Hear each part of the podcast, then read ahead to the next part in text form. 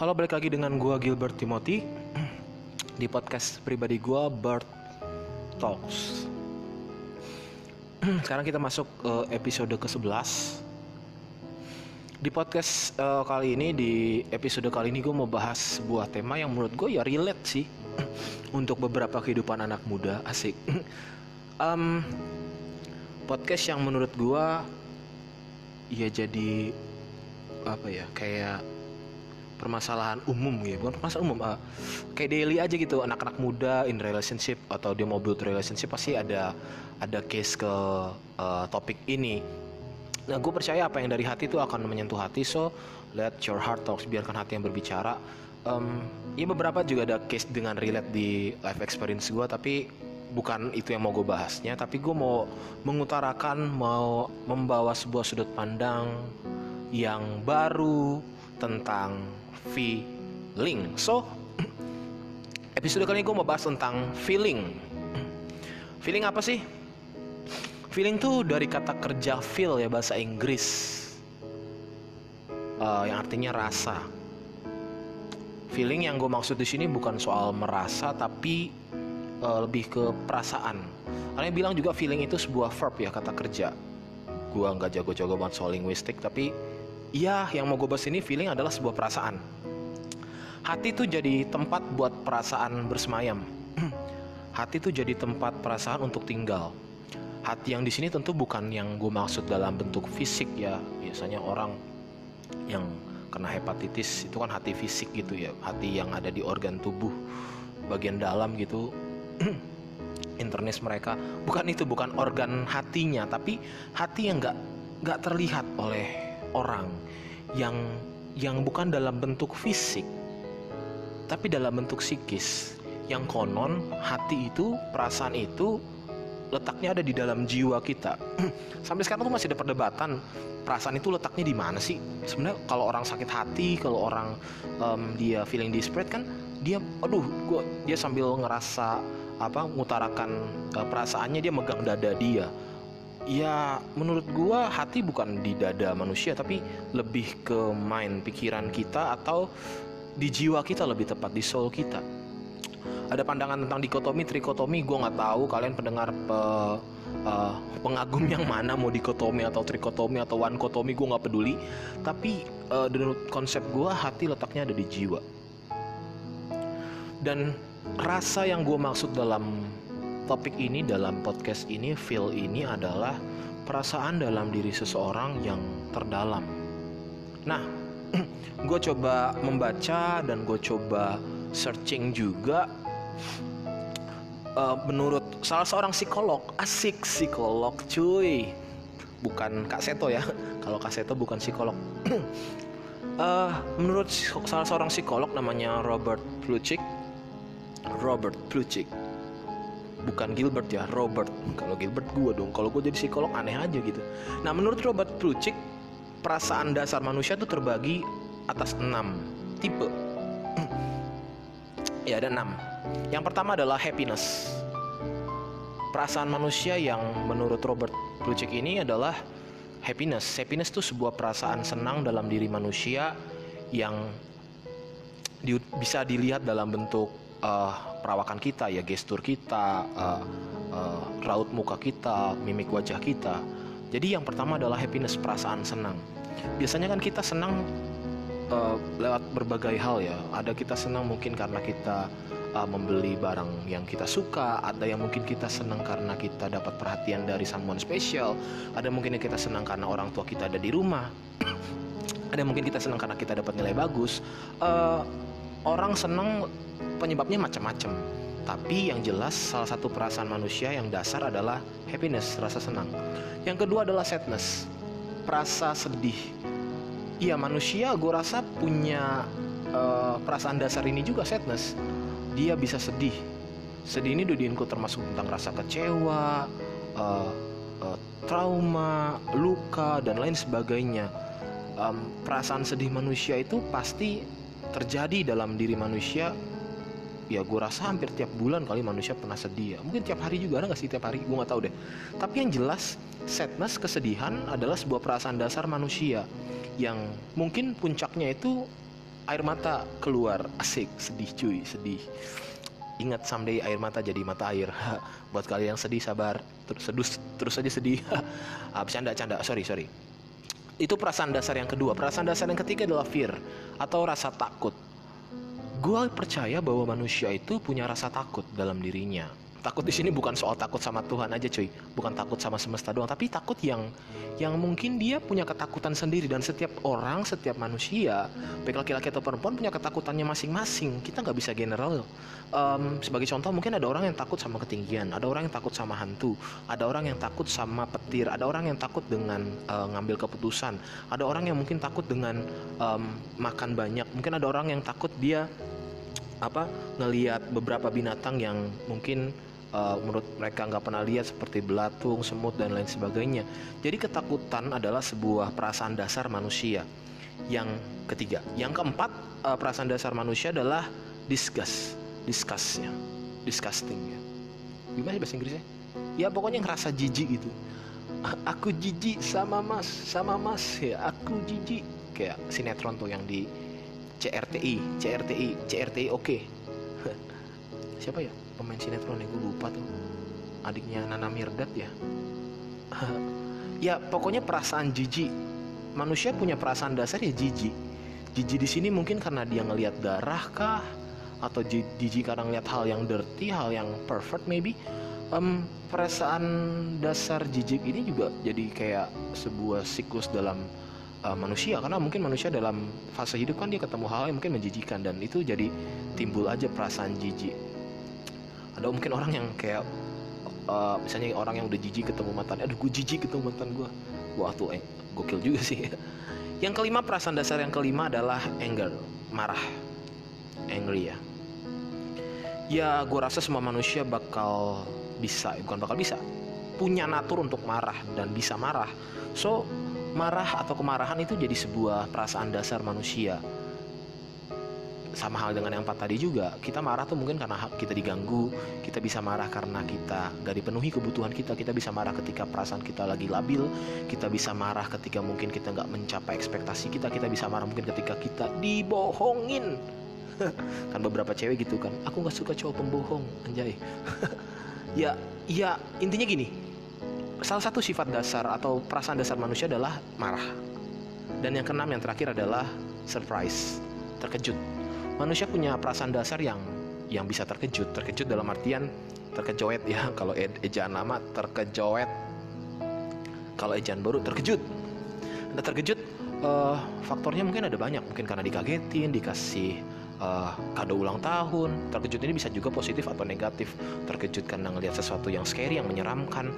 Jadi enam dasar sifat atau perasaan manusia ini menurut Robert Pucik adalah happiness senang sadness sedih fear, takut, disgusting, rasa jijik, anger atau angry, rasa marah, dan yang keenam surprise, perasaan terkejut. Nah, kenapa sih tiba-tiba gue mau bahas tentang feeling? Feeling. Um, gue gak tahu apakah ini relate buat kalian yang muda-mudi, generasi X, generasi Y ya. Generasi X dan generasi milenial atau bahkan generasi Z. Kalau baby boomers gue rasa nggak mungkin atau mereka, mereka udah expert soal ini yang mungkin sedang in relationship. Lagi ngejalanin sebuah hubungan whatever itu hubungannya hubungan pakai status kah tanpa status kah gue nggak peduli. Itu urusan kalian. Atau hubungan yang memang udah um, uh, klop dalam hubungan dating pacaran ataupun mungkin marriage life itu atau mungkin uh, tunangan atau juga buat kalian yang mungkin lagi ngebangun sebuah hubungan baru, ini relationship, a building relationship. Ada beberapa point of view, ada beberapa sudut pandang yang harus kita tahu tentang feeling. Uh, podcast ini buat relationship, gua bicara ini bukan berarti gue expert relationship, no, gua nggak pernah ngeklaim gue expert soal relationship, enggak. Tapi gue mencoba mengutarakan sebuah pov, sebuah point of view yang gua alamin cuy dulu. Dan mungkin relate juga buat kita semua karena gue rasa atau gue pikir yang benar gue pikir atau gue rasa. Nah sering kali kan kita kejebak dengan hal-hal kayak begini nih. Gue rasa atau gue pikir ya? Nah so gue mau bahas tentang feeling. Point of view pertama sudut pandang pertama. Perasaan kita bisa berubah. Sekali lagi gue bawa uh, sebuah sudut pandang bahwa perasaan kita bisa berubah.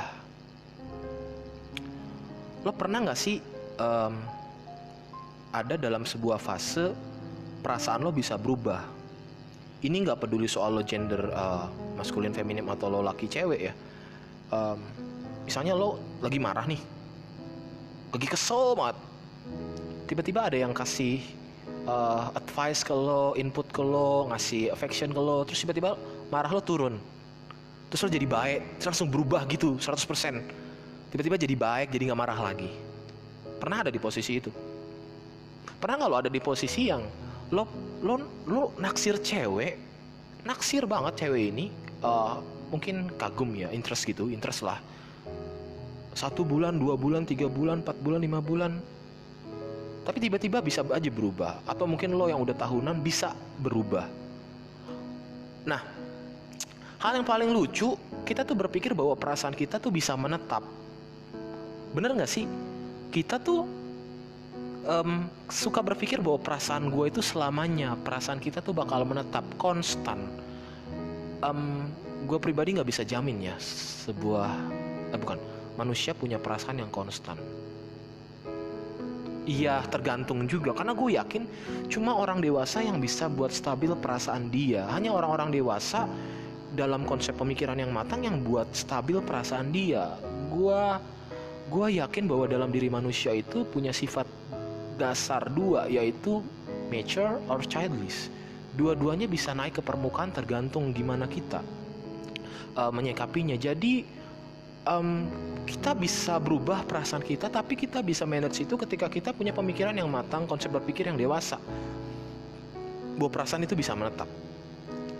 Nah, yang jadi pertanyaan besar adalah the biggest question ya.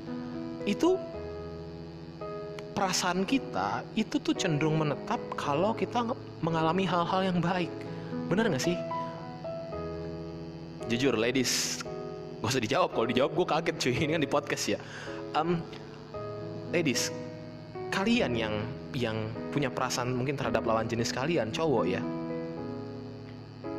Kalau um, cowok kalian, gebetan kalian, pacar kalian, suami kalian ngasih afeksi, terus ngasih perhatian, ngasih gift, ngasih present ke kalian dan sifatnya konstan, stabil gitu. Every single day setiap hari. Gue yakin perasaan kalian menetap. Tapi kalau pasangan kalian gak ngelakuin itu setiap hari, apa iya bisa menetap perasaan kalian? Ya, mungkin gue jadi moody sih, Bert. Mungkin gue jadi gak gak serak sih sama pasangan gue tapi bukan berarti gue gak cinta lagi sama dia bukan berarti gue suka lagi sama dia. Mungkin hanya sesat artinya gini perasaan kita tuh jadi baik jadi good kalau kita dapat hal-hal yang baik atau sebaliknya perasaan kita jadi buruk kalau kita dapat hal-hal yang buruk yang kita dapat dari orang terdekat kita kah dari orang yang kita kasih kah dari rekan kita kah dari teman kita dari orang tua kita dan perasaan kita bakal berubah so perasaan itu kelemahannya kalau ada hal negatif terjadi sama tuannya sama kita, dia bakal berubah. Nah kita tuh sering kenal istilah mudi kan yang kita bilang kalau cowok-cowok kalau bilang ke cewek kamu mudian banget sih beb, kamu mudian banget sih, kamu tuh labil banget sih. Terus ceweknya paling bilang kamu tuh nggak peka sama aku, kamu tuh sama kayak cowok-cowok lain, kamu tuh sama kayak cowok-cowok pada umumnya. Nah, nah bener gak sih yang gue bilang kayak begini? Artinya bahwa perasaan kita itu bakal berubah kalau kita dapat hal positif dan perasaan kita juga bakal berubah kalau kita dapat hal negatif. Artinya perasaan manusia, perasaan kita bisa berubah. Nah, berubah di sini bukan hanya soal berubah rasanya, bisa aja kalau itu fasenya lama tapi kalau dibiarkan bisa turun presentasinya artinya yang dari tadinya mungkin 100% up bisa turun jadi 90 80 70 dan seterusnya perasaan manusia tuh labil banget Makanya kita butuh pihak kedua yang membantu perasaan kita tetap stabil, yakni pikiran yang realistis. Tadi gue bilang bahwa sifat dasar kita itu punya mature dan childish. Cuma orang-orang yang punya konsep mature yang berpikir dewasa, dia nge-manage perasaan mereka. Hanya orang-orang dewasa yang bisa manage perasaan mereka. Anak kecil nggak bisa memanage perasaan mereka. Demikian juga halnya dalam hubungan relationship, in relationship or your build a relationship atau lo lagi jatuh cinta. perasaan itu butuh dikendalikan. Kenapa? Karena tadi perasaan bisa berubah. Yang kedua, point of view kedua adalah perasaan kita nggak selamanya benar. Tadi yang pertama perasaan kita bisa berubah, yang kedua perasaan kita nggak selamanya benar. Pernah nggak sih lo ada dalam posisi gue yakin nih sama perasaan gue, misalnya gini, lo misalnya mau um, um, nembak cewek gitu perasaan lo yakin nih gue yakin sama perasaan gue gue yakin banget gue yakin banget gue yakin gue bener gue rasa gue bener. Ya bisa aja bener. 50-50 gitu. Presentasinya 50-50 tapi bisa juga enggak. Bisa aja lo itu cuma kagum. Bisa aja lo cuma interest. Bisa aja lo cuma karena dapat perhatian. Bisa aja lo karena senang dikasih kado. Bisa aja lu karena senang dikasih afeksi. Itu untuk soal relationship. Di soal keputusan lain bisa aja perasaan lo itu yang lo lakuin itu nggak uh, bener ya karena konsep lo lagi dalam hal-hal yang baik. Tapi kalau lagi dapat hal-hal buruk belum tentu lo bagi pikir bener nah kalau soal relationship kayak begini kadang kita ngambil keputusan kan suka pakai perasaan. Betul nggak sih? Tapi perasaan nggak pernah bener bukan nggak pernah nggak selamanya bener Makanya butuh diuji coba nih perasaan nih. Yang buat perasaan kita menetap, tahu nggak apaan? Waktu. Serius, waktu akan ngebuktiin perasaan kita tetap atau enggak. Ada yang bilang gini, jatuh cinta tuh uh, untuk seseorang tuh cuma butuh beberapa detik. Ada ya? Kalian pernah dengar kayak gitu gak sih? Kita tuh cuma butuh beberapa detik untuk jatuh cinta sama seseorang. Tapi untuk melupakan seseorang tersebut, kita butuh waktu seumur hidup. Nah, banyak di antara kita, kita ketipu sama yang beberapa detik itu. Kita ketipu dengan perasaan kita yang cuma sementara. Kita ketipu dengan perasaan kita yang sifatnya fluktuatif, naik turun itu. Karena menurut gue pribadi, cinta itu bukan mie instan. Cinta itu juga bukan kopi seduh yang terlalu cepat gitu. Karena menurut gue kita bisa aja interest sama seseorang dalam waktu bersingkat. Tapi untuk jatuh cinta sama seseorang, kita butuh waktu yang lama. Lama di sini gue nggak tahu konsep semua orang pasti beda-beda ya. Mungkin ada yang bulanan, ada yang mingguan, ada yang tahunan. Gue nggak tahu. Tapi yang jelas harus ada proses supaya kita tahu fasenya naik dari antara suka, kagum, naksir sampai ke cinta. Nah, perasaan kita itu nggak selamanya benar. Seringkali kita ngambil keputusan pakai perasaan kita kan. So, ini sebuah sudut pandang kedua yang menurut gue ya benar, perasaan kita tuh nggak selamanya benar. Ada kalanya perasaan kita salah. Apalagi buat orang-orang yang mungkin um, um, BTT ya, anjay BTT, butuh tati tayang. Yang memang dia childish dalam konsepnya dia. Nggak nggak masalah nggak ada istilah childish bener atau mature yang bener nggak nggak. Gue nggak membahas soal itu. Ini hanya tentang karakter manusia untuk orang-orang yang kayak begitu mungkin dia dapat perhatian lebih, perhatian lebih dari orang yang berbeda. Bisa aja dia naksir semuanya. Nah pertanyaannya, apakah perasaannya benar kalau dia naksir semua? Belum tentu.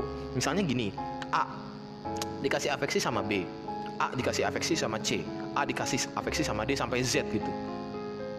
Terus A interest, interest nih dalam tahap interest ya ke semuanya. Tapi apakah perasaan itu benar? Belum tentu. Misalnya kita kesel sama orang. Kita kesel sama A, sama B, sama C. Karena kita uh, yang buat salah misalnya si Z. Belum tentu. Jadi perasaan kita nggak selamanya benar. So, karena perasaan nggak selamanya benar, kita butuh pihak kedua untuk bantu perasaan kita balance. Itu pikiran kita sendiri. Perasaan bukan majikan kita Pikiran adalah majikan kita. Perasaan bukan sahabat yang baik, tapi perasaan akan jadi sahabat yang baik kalau perasaan berjalan dengan pikiran. Itu sudut pandang kedua. Sudut pandang ketiga, pof ketiga adalah perasaan bukan pengambil keputusan yang baik. Pernah gak sih lo ngambil keputusan pakai perasaan? Sepanjang hidup lo. Apa hasilnya? Lebih banyak positif kah atau lebih banyak negatif kah? Waktu kita lagi senang, kita ngambil keputusan bisa salah. Apalagi waktu kita sedih, kita ngambil keputusan.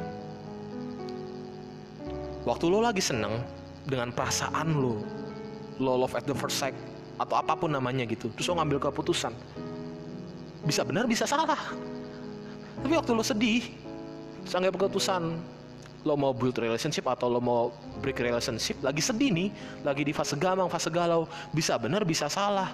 Artinya keputus uh, sorry uh, perasaan bukan pengambil keputusan yang baik. Perasaan nggak pernah 100% benar dalam mengambil keputusan. Waktu kita uh, labil dalam mengambil keputusan pakai perasaan itu kayak kita beli gulali. Atau gulali ya yang pink-pink gitu pinky-pinky boy gitu? Tapi isinya racun luarnya manis, dalamnya mungkin berbahaya buat kita, poison gitu, jadi beracun buat kita. Nah, ada banyak di antara kita tuh kayak gitu. Kita ngutamain perasaan kita, padahal feeling never right gitu. Perasaan pun tentu benar. Perasaan kita tuh fluktuatif, naik turun. Makanya waktu kita ngambil keputusan, bukan hanya tentang perasaan. Kadang waktu terbaik untuk kita ngambil keputusan bukan waktu kita senang, juga bukan waktu kita sedih buat kalian yang mau bangun relationship buat kalian yang sedang in relationship atau yang kalian sekarang lagi bingung mau mengakhiri relationship kalian ambil keputusan bukan pakai perasaan kalian tapi waktu kamu stabil. Stabil adalah ketika perasaan sama pikiran kamu duduk bersama gandengan tangan bersama Artinya perasaan butuh sahabat lain namanya pikiran. Pikiran butuh sahabat namanya perasaan. Waktu kita ngambil keputusan dalam sebuah hubungan, baik relationship kah, build relationship, ngebangun hubungan, menjalani hubungan, atau bahkan yang terburuk mengakhiri hubungan, kita harus ngambil itu waktu kita stabil, stabil dalam perasaan dan stabil dalam pikiran. Hanya orang-orang dewasa yang ngerti arti stabil. So, makanya tiga sudut pandang ini, tiga point of view ini yang yang mau gue bahas tentang feeling. Yang pertama, perasaan kita bisa berubah. Hari ini bisa kita naksir A, besok kita naksir B, besok kita naksir C. Bisa aja. Tapi yang buat menetap bukan perasaan, tapi pikiran kita yang udah mulai dewasa. Ah, buat apa gue naksir banyak orang? Buat apa gue interest sama banyak orang? Bukankah satu itu cukup? Bukankah satu itu lebih baik? Nah, gue yakin orang-orang yang mature dia punya konsep berpikir yang yang faithful banget soal perasaan dia, yang setia tentang perasaan. Jadi yang pertama sudut pandang pertama perasaan kita bisa berubah. Karena perasaan kita bisa berubah, karena mood kita labil, makanya kita butuh pihak kedua yang membantu perasaan tetap stabil, yakni pikiran kita yang realistis. Yang kedua, sudut pandang kedua, perasaan kita nggak selamanya benar. Bisa benar, bisa salah, 50-50. Artinya, kita jangan selalu ngikutin perasaan kita. Ada kalanya kita ngikutin pikiran kita, tapi jujur sepanjang hidup kita. Siapa yang lebih sering menang? Justru kadang perasaan lebih menang daripada pikiran. Kita kalah, pikiran kita kalah. Nah, waktu pikiran kita kalah, pikiran gak pernah mundur, dia tetap ada. Dia akan ngasih input-input waktu perasaan kita terluka. Waktu supaya kita sadar, itu ada baiknya juga sih. Pikiran tuh kayak sahabat perasaan, percaya atau enggak. Dan sudut pandang ketiga, perasaan bukan pengambil keputusan yang baik. Tadi gue dibilang di awal podcast ini buat relationship, lagi buat in relationship, build relationship, atau your break your relationships. Um, lo lagi ngejalanin hubungan, ngebangun hubungan, atau lo mau mengakhiri hubungan. Perasaan tuh bukan pengambil keputusan yang baik. Waktu kita mau ngambil keputusan, jangan hanya cukup pakai perasaan. Kita harus ada fase stabil di perasaan dan stabil di pikiran. Sehingga waktu pikiran dan perasaan kita duduk bersama, kita bisa ngambil keputusan. Dan keputusan yang kita ambil mungkin gak perfect. Tapi itu mampu kita jalanin itu mampu kita terapin jadi sebagai kesimpulan mungkin buat kalian yang yang saat ini bingung Bert gue bingung banget dengan perasaan gue jujur gue bingung Bert dengan perasaan diri gue sendiri. Apakah gue ada di fase yang mana? Gue nggak jelas banget. Gue labil banget di dalam perasaan gue gak masalah. Tadi gue bilang perasaan itu kan sifatnya fluktuatif. Tapi yang harus kita tahu, perasaan itu bukan keadaan. Iya benar, perasaan kita bukan keadaan. Bagi gua, perasaan itu perjalanan. Dan di setiap perjalanan perasaan, selalu ada pertemuan dan juga perpisahan. So, this is my podcast about feeling. See you in another podcast. Sampai jumpa di podcast selanjutnya. See ya.